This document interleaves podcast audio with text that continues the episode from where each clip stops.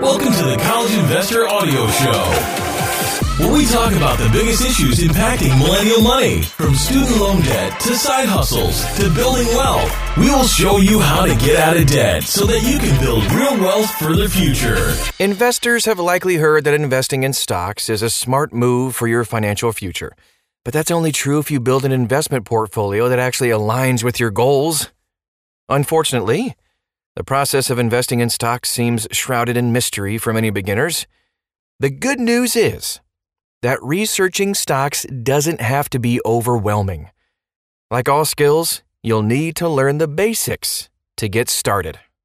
We have teamed up today with our friends at The Motley Fool to explore how to research stocks for beginners. The Motley Fool, by the way, offers detailed analysis of companies to invest in, all kinds of monthly stock picks, and even some model portfolios for you to consider. You can check out The Motley Fool at thecollegeinvestor.com. Right inside this article, you can see a link. It'll take you right to where you need to go. Nail down your investment goals. That's the first thing we got to do. If you're investing in stocks, it's really a good idea to have your financial goals written down. Look at them, see them, study them. Of course, the general goal of investing is to potentially build wealth. That's a great place to start, of course, but getting specific about your goals can help you build a portfolio that meets your needs. A few reasons why you might want to invest in stocks include the goal of becoming financially independent, retiring at an early age or a reasonable age, or even building up the funds for a major purchase that's at least a decade in the future. Whatever your goals are for your investment portfolio, consider writing them down to help you stay on track. The stock market is an inherent volatile place with all of the ups and downs. Ugh. A written down goal can help you stay the course on the roller coaster ride. Plus, you might have separate goals for different parts of your portfolio. For example, you might allocate 90% of your portfolio to long term goals like retirement, and you might keep that 10% to trade and invest, kind of like play money, if you will. And then, after you're done looking at your goals, you want to choose your approach. As you consider a stock for your portfolio, you need to analyze it, and there are two different approaches for this. Let's take a look at each of those. First of all, a fundamental analysis. This looks at the underlying value of a business to determine what the stock price should be. This type of analysis is the perfect fit for value investors. A value investor acts like a bargain hunter, if you will, searching for the best deal. But instead of combing through thrift stores, a value hunter searches for bargains in the stock market. Typically, this would be a long term strategy. When conducting fundamental analysis, you'll look at the metrics of a business to determine if the stock price accurately reflects the value of the business. If your fundamental analysis finds that a business's stock price is lower than you think it should be, then that stock could make a great addition to your portfolio.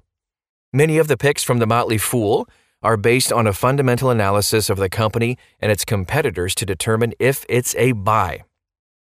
Then we take a look at technical analysis, which is on the flip side. Some investors actually prefer the technical analysis type of things. With this type of analysis, you'll assume that the stock price is an accurate assessment of the underlying business. So instead of looking for deals based on value of the business, you'll look for opportunities to buy a stock based on the history of that stock's price. Technical analysis has the goal of rooting out patterns in a stock price. Generally, this is a short term investment strategy. The right approach varies based on your goals. So, if you're looking for long term stock picks, then fundamental analysis is the preferred approach. But technical analysis can work well for short term investment goals. Let's talk about learning those investing metrics.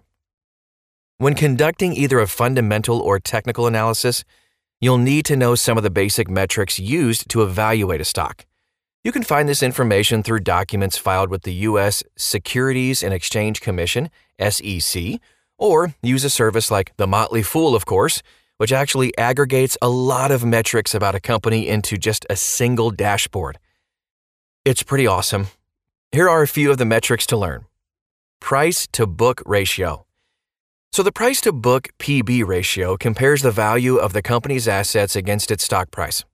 You can determine a company's book value by looking for the sum of a company's total tangible assets minus its total liabilities. If the book value is higher than the stock price, then you could potentially make money, even if the company went bankrupt.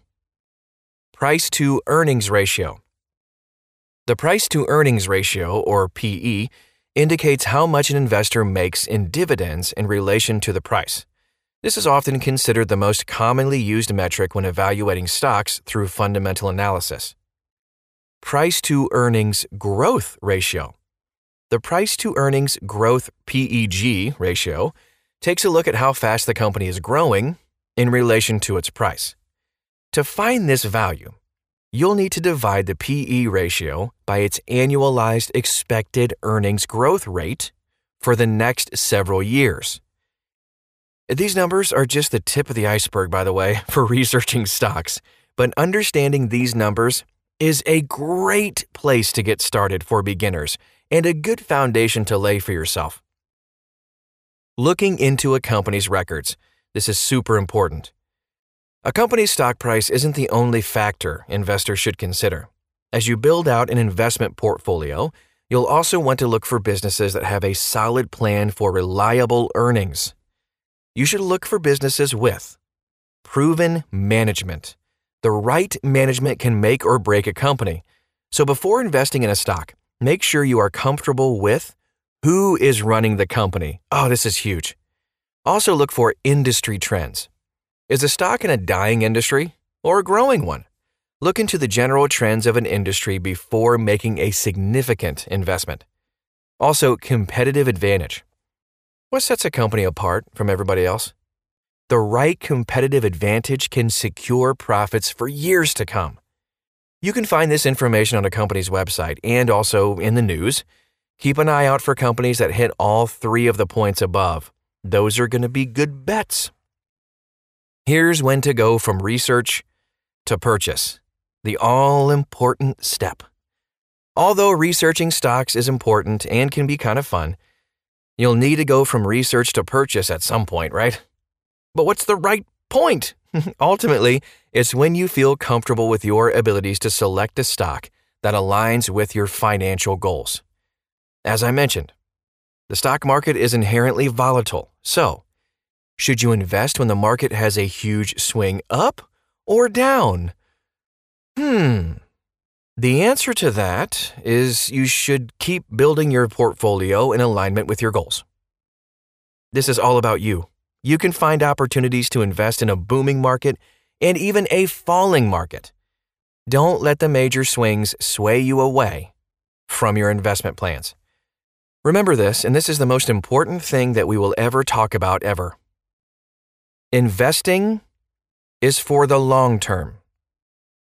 One more time with feeling. Investing is for the long term. Hashtag long term.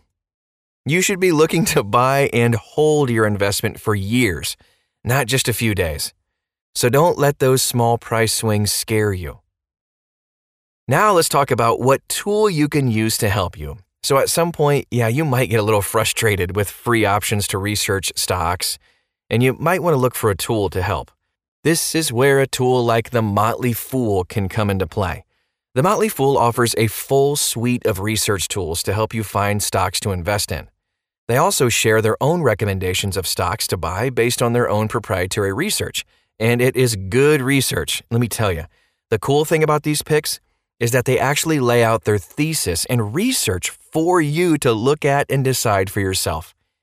Even if you don't like that single company that they have picked, learning the insights they are looking at are key and can help you practice as a beginner and get better yourself. As you build your portfolio, the Motley Fool also has model portfolios and advanced tools that can help you in the long term. Remember what investing is? It's for the long term and they have a ton of educational content, even live streams during the day as well. If you want to save some time in researching stocks, you can check out The Motley Fool. Again, we have tons of links and, and more you can find right inside this article. Copy and paste the title of this podcast right in the search bar at thecollegeinvestor.com and you'll find it. Here's the bottom line researching stocks is an important skill for investors to learn. But as you build your portfolio, consider using stock research tools to kind of streamline your decision making process. One great option is, of course, the Motley Fool. The affordable stock research platform really could be the perfect place for you to learn the ins and outs of researching stocks. You can choose to root out all of this information from free sources as well, but be prepared to commit more time to the process. Find the Motley Fool, all the links and resources again at thecollegeinvestor.com. Thanks for stopping by today. That is our show, and we will talk to you again real soon.